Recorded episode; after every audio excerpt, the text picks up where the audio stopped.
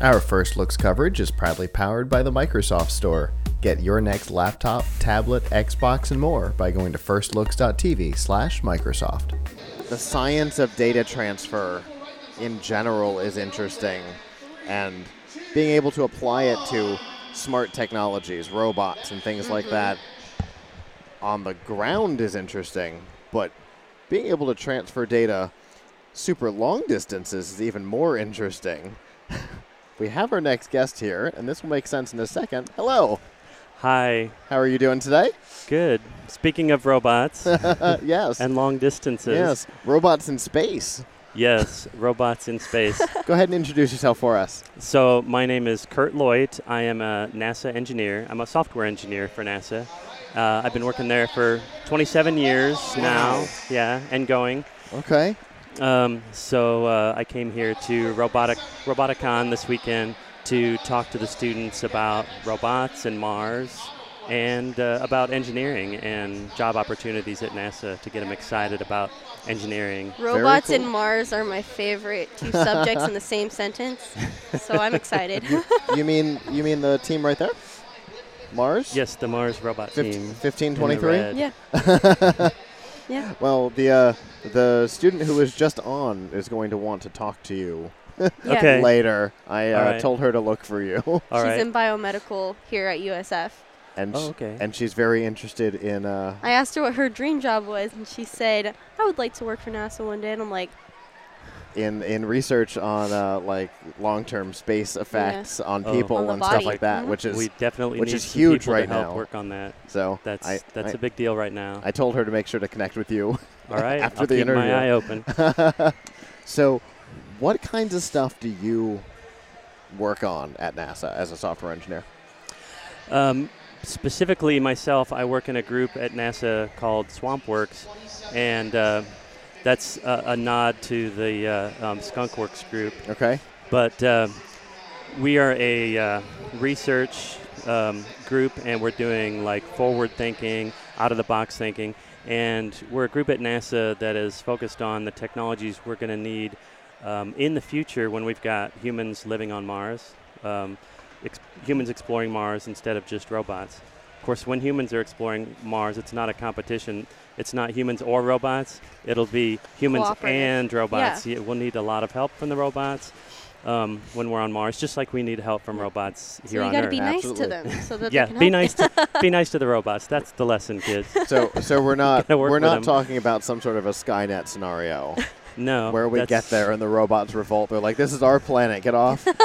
Yeah, the idea is not to do that. Okay. The uh, exact Got it. opposite of that. Fantastic. Because that, seems like a bad idea. Oh, It is yeah. So totally bad idea. cooperative behavior seems way more useful. I appreciate all the sci-fi telling us what not to do. You know, so that way we don't have to think about it. We're like, Yeah. that, we're not going to do that. not going to do it. Sci- science fiction is just stories of what not to What do. What not to do. Yeah, Basically. Very, very few of them have, you know, happy, pleasant. you know, absolutely. There's always something bad happening. It's happening. always, it's always they want a utopia, but it turns into a dystopia, and then, and then you're like, well, let's not do that. it's entertaining, I guess. Indeed, it's it's that conflict that makes a TV show or a movie interesting, but not so much uh, trying to build an actual colony Yeah. on Mars. Mhm. Probably you don't want that. Yeah. Well, our first uh, cruise that'll that'll go to Mars will probably be a very small crew of like four, maybe six astronauts. Okay. But they're still going to need a lot of infrastructure and a lot of resources there on Mars. Yep. And so, um, a lot of groups at NASA, including the SwampWorks group that I work in, are thinking that far ahead. We're thinking 20, 30 years in advance and working, and we're doing research and development of new technologies. Um, one example of technology that uh, we think is going to be needed when humans are living on Mars is a way to use the local resources and create um, breathing air on Mars, for example. Another thing we can create on Mars is rocket fuel, which a lot of people Oh. that kind of blows a lot of people's minds.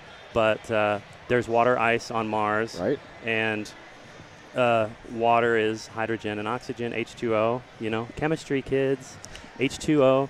Um, and a lot of people don't realize that hydrogen and oxygen are rocket propellants. They're, the, s- they're the rocket propellants we use to launch the space shuttle. Right. You know, for 30 years. So it's a very popular rocket propellant. Another propellant we can make on Mars that's really cool is liquid methane. Um, and uh, we can get carbon dioxide from the Martian atmosphere and water from underneath the Martian soil, which is Okay. in ice, frozen ice form.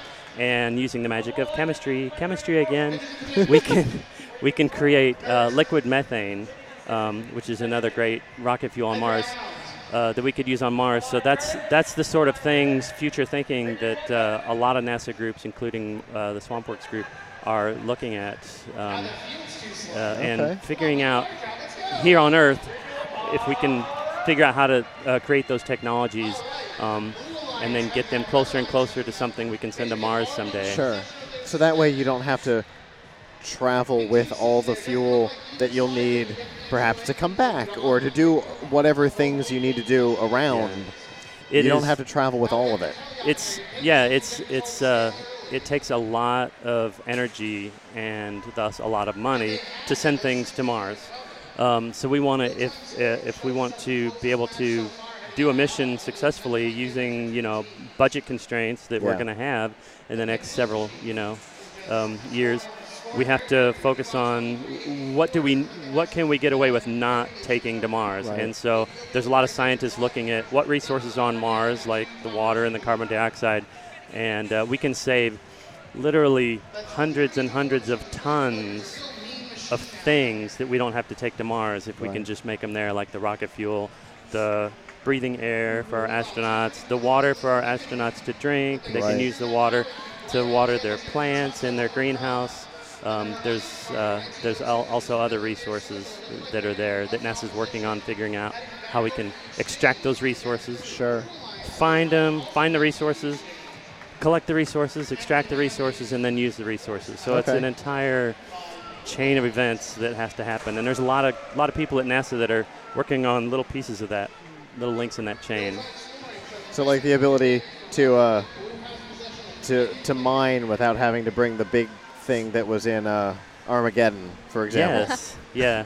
And I'll be See? talking about Science that. fiction. That's that's one of the talks I'll be giving while I'm here this weekend. Okay. Is uh, I'm talking about you know robots on Mars basically, but in that talk I describe different technologies that NASA's working on um, to find, collect, excavate, um, transport, uh, process, and store and use resources that are on Mars. So it's a it's a pretty interesting talk. It, it really opens up uh, a lot of people's eyes when uh, when they find out all the all the things that NASA's researching uh, that we can use on Mars someday. Yeah. because it's it's not you know we kind of think it's we think of these other planets as kind of like a just a thing you not that they're complex like earth is Oh. you know we don't think about them as being complex it's just, it's mars it's just a it's just a, a thing right Yeah. it's just like floating out there Because it was also unattainable. right And if you look at the pictures from Mars, from our robots, it Uh-huh. looks like a looks like a barren desert, you Uh-huh. know, with But just so rocks and dust. But you know, a lot of our sensors have found that there's um, frozen ice, you know, frozen water underneath the surface, and the the top layer, the top several feet of the rocks and the dust actually act as an insulative layer and kind of keep that ice frozen, Frozen. underneath there Wow. and keeps it safe so that we can come use it later on. That's This- amazing. That's our plans. crazy and you did briefly mention that like having like a greenhouse Mhm. on Mars. Like what is like the science behind actually growing like food and, Well, there are a and Probably other lot of- resources that you not- would need? probably not biodome with Pauly Shore since we're gonna keep bringing up that- movies probably Yes. not that idea Speaking of science fiction, they showed us what not to do, right? indeed so let's not do that. don't include Pauly Shore in Poor- kind of anything. Poor Hollywood. They're getting a bad rap out of this interview, aren't they? We're sorry, Hollywood. We love you. You make you make good stories and You, warnings. you get us excited about space and Absolutely. science fiction. So Absolutely. Um, our idea uh, in NASA is to try and make science fiction science fact, Okay. except for the bad stuff, Sure. obviously. But there's a lot of different researchers and um, it, at NASA at various centers uh, working on how to grow plants in space, um, how to grow you know fruits and vegetables, things that you know can actually be ingested by the astronauts, eaten, and um, to uh, give them a little extra versus the the, the dried food that Yeah, they'll, that, that's that gonna they'll be come. that'll come with their spacecraft. Um, and give them a No little freeze dried ice cream. Oh, it'll be it'll be there. Oh, no, we're gonna grow ice that's- cream.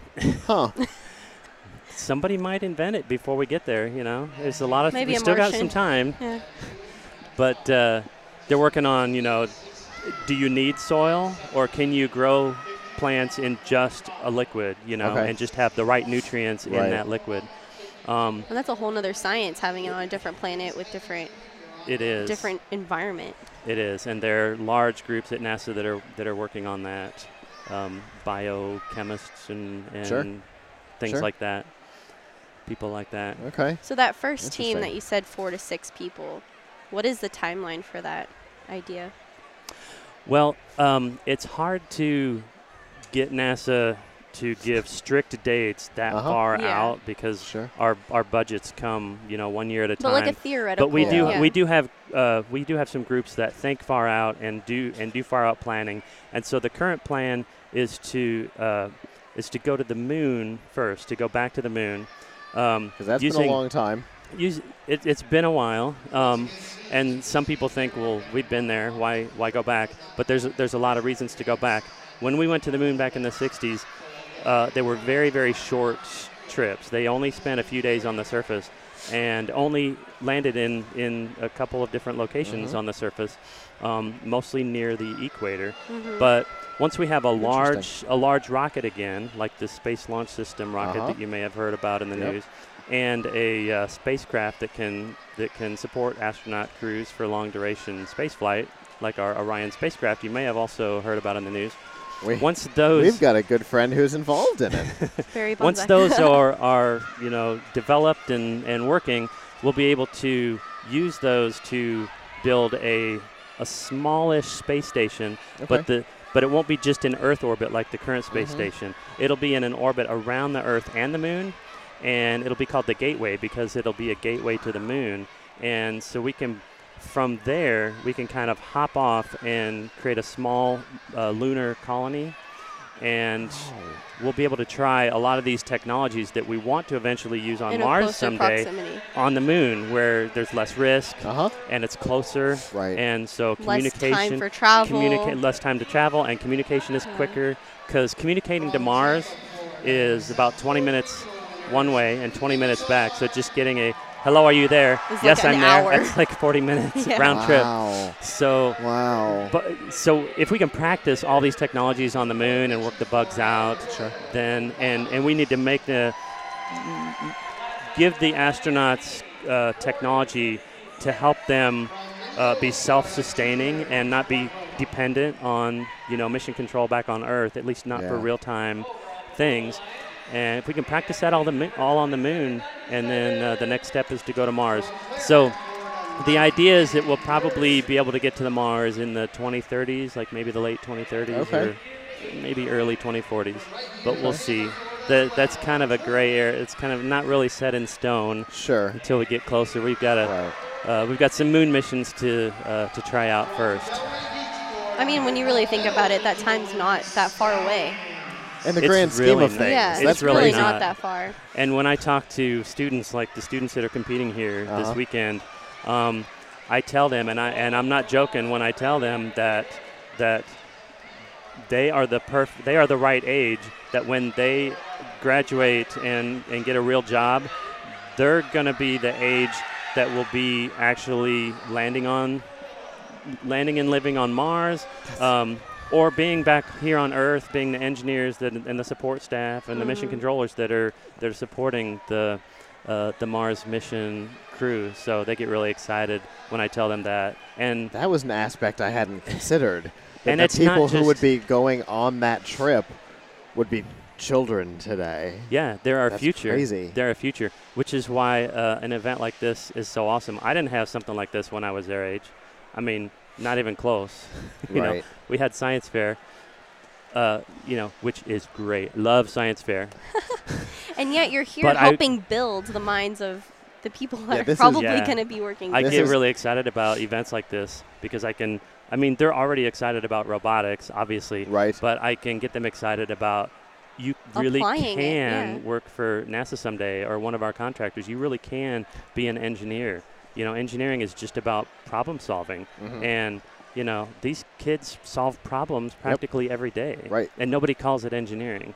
So it's, It's- really great to talk to these students and at this age and get them excited about their future. Yeah, for sure. And you know, having having uh, Barry, who is our uh, our state alumni director, Yes, working I know working on the project Yeah. is really inspiring for them because they literally get to see somebody that they Mhm. know personally. Yeah. that They Mhm. interact with at competitions and they know, really look with- up to him too. with a umbrella hat and stilts And and, all the crazy Yeah. things that Barry does. and the Yeah. jumpsuit. and knowing flight suit. He will correct me. I will It's not a correct. jumpsuit. He Flight correct. He has corrected me for years. I will get to correct you.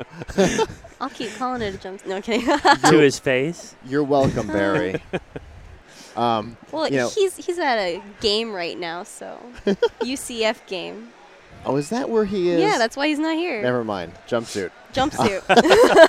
That'll teach you to not be here. Yeah, well, but yeah, you know, getting to see him and knowing that he's involved in this hmm really inspires them Oh, too, yeah. because it's somebody that they've known for years. They've Yeah. always seen Barry. That's great. being goofy and then Mhm. knowing that he is involved in the Orion yeah. project, being Mhm. able to pair those two things together and knowing, all right, well, I'm a little goofy. Well, that's that's good. That somebody like me is literally helping on the project yeah. Yeah. that will eventually put people on Mars. they That can see that's so themselves cool. in the future. And not even Barry. just doing that, he's also volunteering his free time to work at these events. yeah, So that's Yeah. also something for Yeah. these kids to look forward to. It's For like, sure. hey, I can be in the industry and I can spend my time helping kids like me when I was back in Yeah. first robotics. yeah, Yeah. You may have noticed that all three the first LEGO League, the first Tech Challenge, and the first robotics competition all have a space theme this year. yes. And that's no accident. the first robotics competition will, when the season starts in January. in January when their season starts this year. Um, they've all got a space theme, and that's that's no accident. And Barry had a hand in that. Um, I had a hand in that. Several of my coworkers awesome. basically pitched what NASA was doing, including, you know, Barry told him about the Orion spacecraft. I told him about living off the land on Mars and using the resources on Mars. And, you know, we had a lot of different people telling the first organizers about all these different space aspects. And they were able to compile that and create a, a season for all of the different age groups that is focused around space, and uh, that's really exciting. It's it's got the, the students all excited about space and, and engineering, and uh, more exposed to uh, what NASA's plans are for Mars, Yeah. for example. So it's really exciting. That's very cool. So obviously, your being here today and your interest in in participating in a Roboticon is multi-tier. You get to talk and get them excited about the things that you're working on, Yeah, and you get to inspire them that they could work for NASA. that's The true. thing- And that they they're- could go to Mars. Yeah, the things that they're doing are literally the things that NASA needs. That's true. Not only am I talking to them about uh, NASA's plans for Mars and living off the land, um, I've also got some of some of my sessions are specifically talking about um, NASA internships and Nice. ways that they could, you know, how can you get a job at, at NASA? And so I'm actually logging on to on my computer and showing them how to how to apply for a, a NASA internship. So it's it's the website is intern.nasa.gov. By the way, you in case you missed my talk. Um, so yeah, and then I'm just you know hanging out in the lobby and, and meeting them. You know, there's a meet a NASA engineer session in a little bit, and they're gonna just That's so cool. be able to just ask me any question they want to in the world. So this is it's I'm really excited to be here, and uh, And it's we're really excited great to have you here, though. yeah, for sure. I know Thank that they're you. excited. Thank you. Yeah, I think they are. We always like having people from NASA Yeah. Oh, come yeah. join us. Yeah. Because the conversations are always interesting. Getting to hear what you guys are working on Mhm. is And that's always stuff we've always we have always been wanting. Growing up, we're always like, huh, what if? And now the what ifs are being actually Mm-hmm. yeah, implemented, considered for yeah. real. And Definitely. NASA, as a government, as a federal agency, you know, we don't have like an advertising budget. We can't we can't create radio ads or TV ads. You know, like uh, you know um, a Boeing or a Lockheed Martin. Right. You know, these private companies Right. can do. And so, but what NASA can do, our workforce um, can we can go out and do outreach, um, which is you know what I'm doing here this this weekend, and um, all all of the NASA employees are um, allowed and or or encouraged. If uh, a lot of them are, are really encouraged, especially the ones that show an aptitude for public speaking. Uh huh. Um, and so uh, that's really how we get the word out is just uh, grassroots word of mouth. So that's Cool. that's how we do it at NASA. Well, we appreciate you coming out to the event and talking to the kids and getting them excited. And we appreciate you coming and talking to us today. It's my pleasure. Thank me. Thank you for having me on your show. It's been a pleasure. Absolutely. Thank you. And Thanks enjoy the rest of the event. I will. Bye bye.